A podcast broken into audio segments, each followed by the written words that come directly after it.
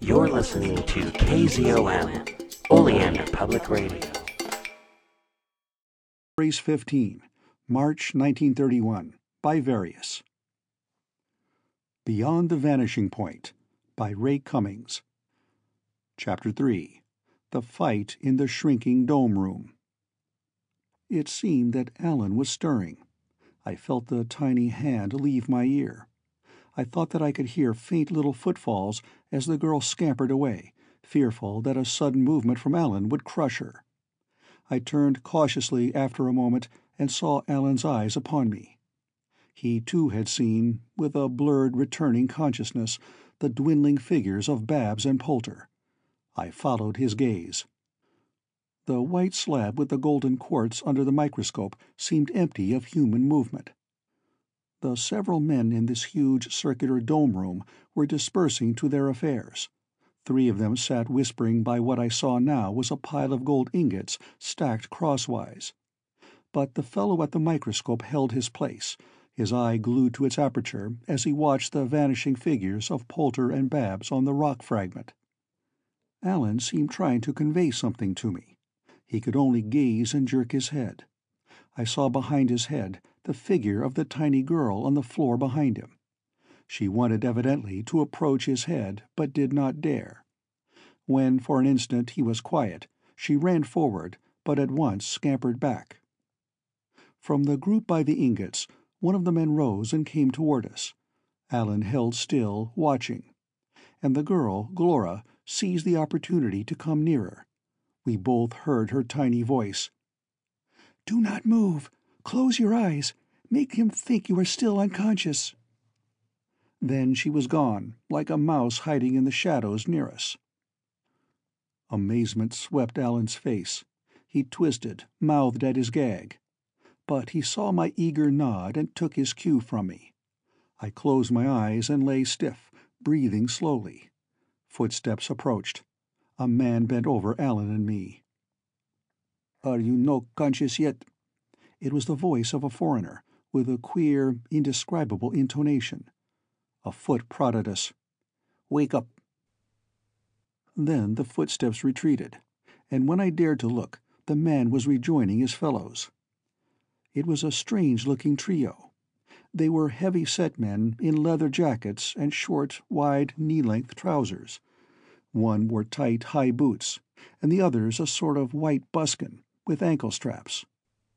All were bare-headed, round bullet heads of close-clipped black hair. I suddenly had another startling realization. These men were not of normal size, as I had assumed. They were eight or ten feet tall at the very least. And they and the pile of ingots, instead of being close to me, were more distant than I had thought. Alan was trying to signal me. The tiny girl was again at his ear, whispering to him. And then she came to me. "I have a knife, see?" She backed away. I caught the pinpoint gleam of what might have been a knife in her hand. "I will get a little larger. I am too small to cut your ropes. You lie still, even after I have cut them." I nodded. The movement frightened her so that she leapt backward, but she came again smiling. The three men were talking earnestly by the ingots. No one else was near us. Glora's tiny voice was louder, so that we both could hear it at once. "When I free you, do not move or they may see that you are loose. I get larger now, a little larger, and return." She darted away and vanished. Alan and I listening to the voices of the three men. Two were talking in a strange tongue. One called to the man at the microscope, and he responded. The third man said suddenly, "Say, talk English. You know damn well I can't understand that lingo."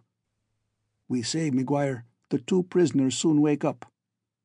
What we ought to do is kill 'em. Poulter's a fool.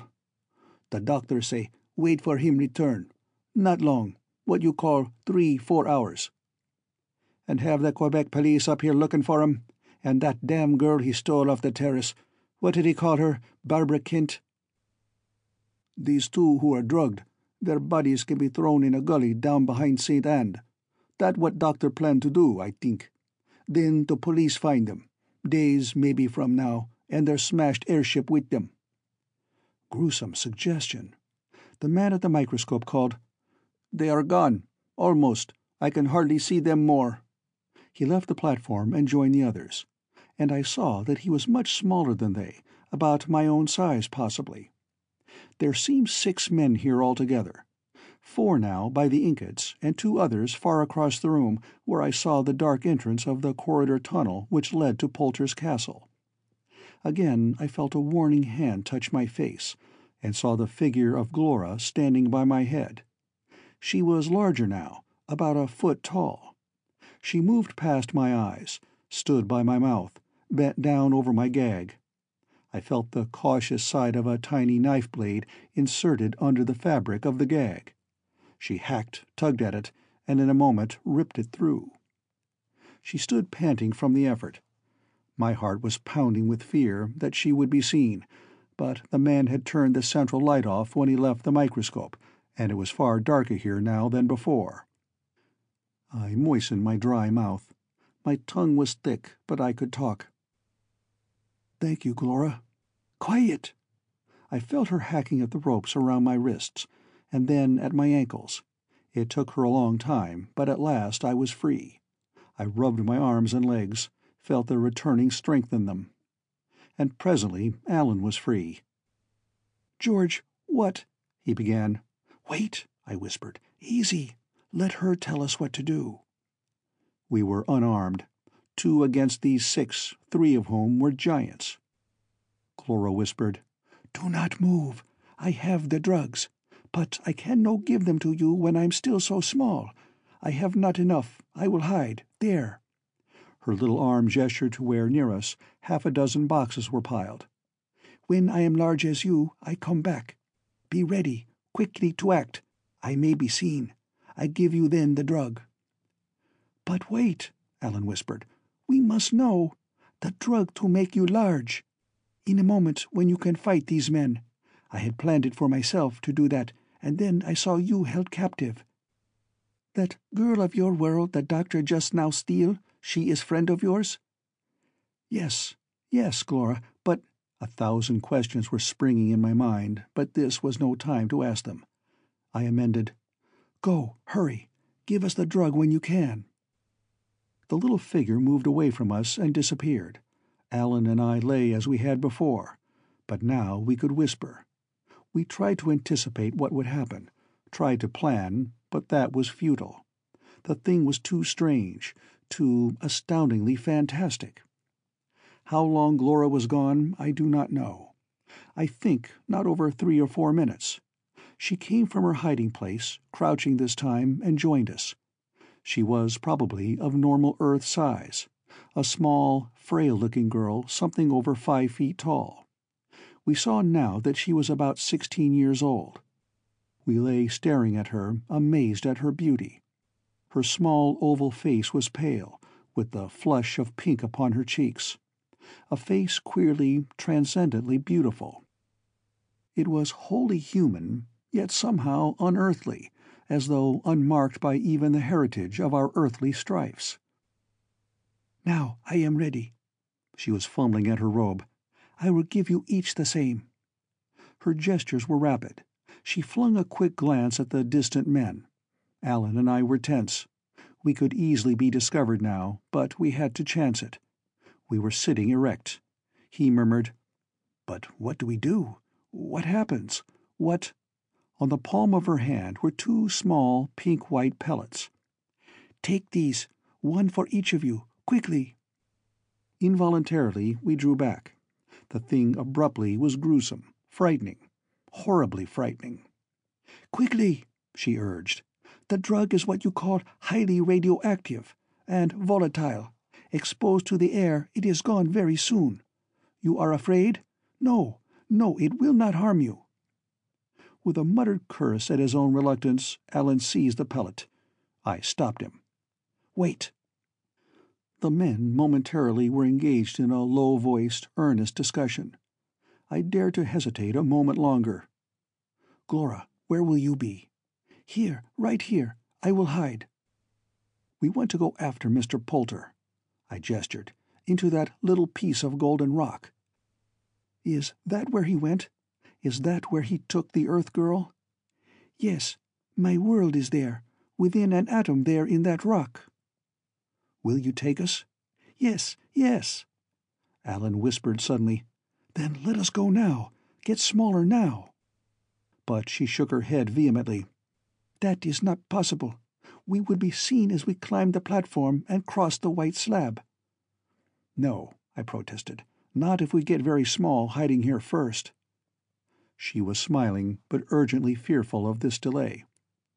Should we get that small, then it would be from here, she gestured toward the microscope, to there, a journey of very many miles. Don't you understand? This thing's so strange. Alan was plucking at me. Ready, George? Yes. I put the pellet on my tongue. It tasted slightly sweet, but seemed quickly melted, and I swallowed it hastily. My head swam. My heart was pounding, but that was apprehension, not the drug. A thrill of heat ran through my veins, as though my blood were on fire. Alan was clinging to me as we sat together. Glora again had vanished. In the background of my whirling consciousness, the sudden thought hovered that she had tricked us, done to us something diabolical. But the thought was swept away in the confusion of the flood of impressions upon me. I turned dizzily. All right, Ellen? Yes, I. I guess so. My ears were roaring, the room seemed whirling, but in a moment that passed. I felt a sudden, growing sense of lightness. A humming was within me, a soundless tingle. To every tiny microscopic cell in my body the drug had gone. The myriad pores of my skin seemed thrilling with activity. I know now it was the exuding volatile gas of this disintegrating drug. Like an aura it enveloped me, acted upon my garments. I learned later much of the principles of this and its companion drug.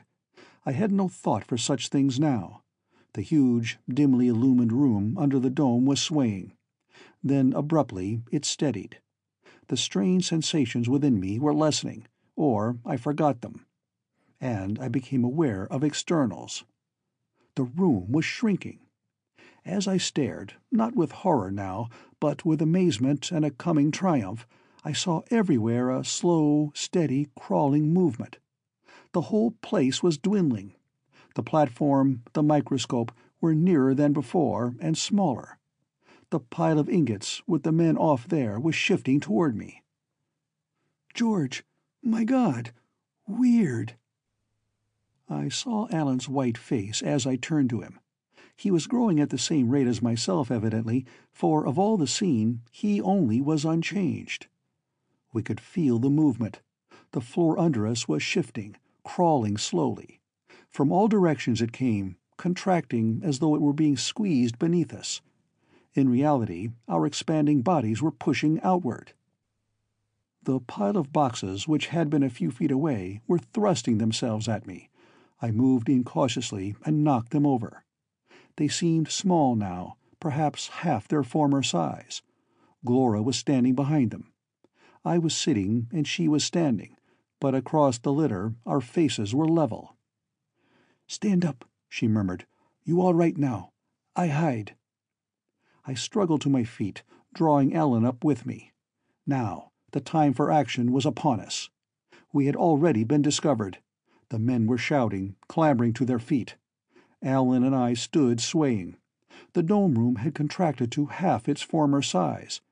Near us was a little platform, chair and microscope. Small figures of men were rushing at us. I shouted, Alan, watch yourself! We were unarmed. These men might have automatics. But evidently they did not. Knives were in their hands. The whole place was ringing with shouts and then a shrill siren alarm from outside was clanging. The first of the men, a few moments before he had seemed a giant, flung himself upon me. His head was lower than my shoulders. I met him with a blow of my fist in his face. He toppled backward, but from one side another figure came at me. A knife blade bit into the flesh of my thigh. The pain seemed to fire my brain. A madness descended upon me, it was the madness of abnormality. I saw Alan with two dwarfed figures clinging to him. but he threw them off, and they turned and ran. The man at my thigh stabbed again, but I caught his wrist and, as though he were a child, whirled him around me and flung him away. He landed with a crash against the shrunken pile of gold nuggets and lay still. The place was in a turmoil. Other men were appearing from outside, but they stood now well away from us. Alan backed against me. His laugh rang out, half hysterical with the madness upon him as it was upon me. God, George, look at them! So small! They were now hardly the height of our knees. This was now a small circular room under a lowering concave dome. A shot came from the group of pygmy figures. I saw the small stab of flame, heard the sing of the bullet. We rushed, with a full frenzy of madness upon us, enraged giants. What actually happened I cannot recount. I recall scattering the little figures, seizing them, flinging them headlong. A bullet, tiny now, stung the calf of my leg. Little chairs and tables under my feet were crashing. Alan was lunging back and forth, stamping, flinging his tiny adversaries away. There were twenty or thirty of the figures here now. Then I saw some of them escaping. The room was littered with wreckage. I saw that by some miracle of chance the microscope was still standing, and I had a moment of sanity. Alan, watch out! The microscope! The platform! Don't smash it! And Glora, look out for her! I suddenly became aware that my head and a shoulder had struck the dome roof. Why, this was a tiny room! Alan and I found ourselves back together, panting in the small confines of a circular cubby with an arching dome close over us. At our feet, the platform with the microscope over it hardly reached our boot tops. There was a sudden silence broken only by our heavy breathing. The tiny forms of humans strewn around us were all motionless. The others had fled. Then we heard a small voice. Here, take this, quickly. You are too large. Quickly. Alan took a step, and then a sudden panic was on us both. Glora was here at our feet. We did not dare turn, hardly dared move. To stoop might have crushed her. My leg hit the top of the microscope cylinder. It rocked, but did not fall. Where was Glora? In the gloom we could not see her. We were in a panic. Alan began, George, I say. The contracting inner curve of the dome bumped gently against my head. The panic of confusion which was upon us turned to fear. The room was closing in to crush us.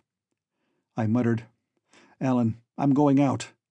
I braced myself and heaved against the side and top curve of the dome. Its metal ribs and heavy, translucent, reinforced glass plates resisted me. There was an instant when Alan and I were desperately frightened.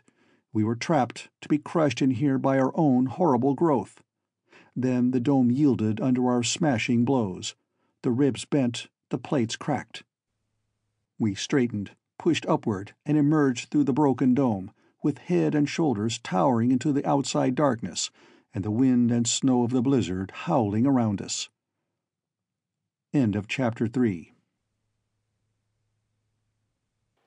Thank you, everyone, for being patient for these these uh, current and upcoming episodes. Uh, had a rash of sickness and uh, family issues currently, and yeah, so uh, I, I, now present you with uh, March and early April on People's Guide to the Cthulhu Mythos. We would also like to welcome Gretchen Martin uh, to the cast of People's Guide to the Cthulhu Mythos.